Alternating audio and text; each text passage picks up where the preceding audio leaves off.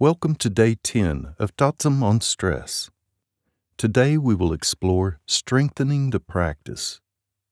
Regular practice of these activities is what makes them effective.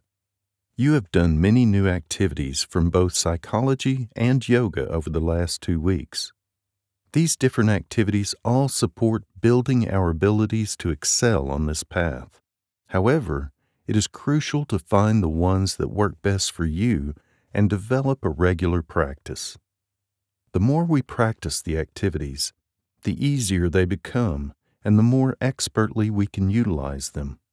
Repeating exercises can change the physical structure of your brain, changing the way we think or feel and reducing any effects on our body.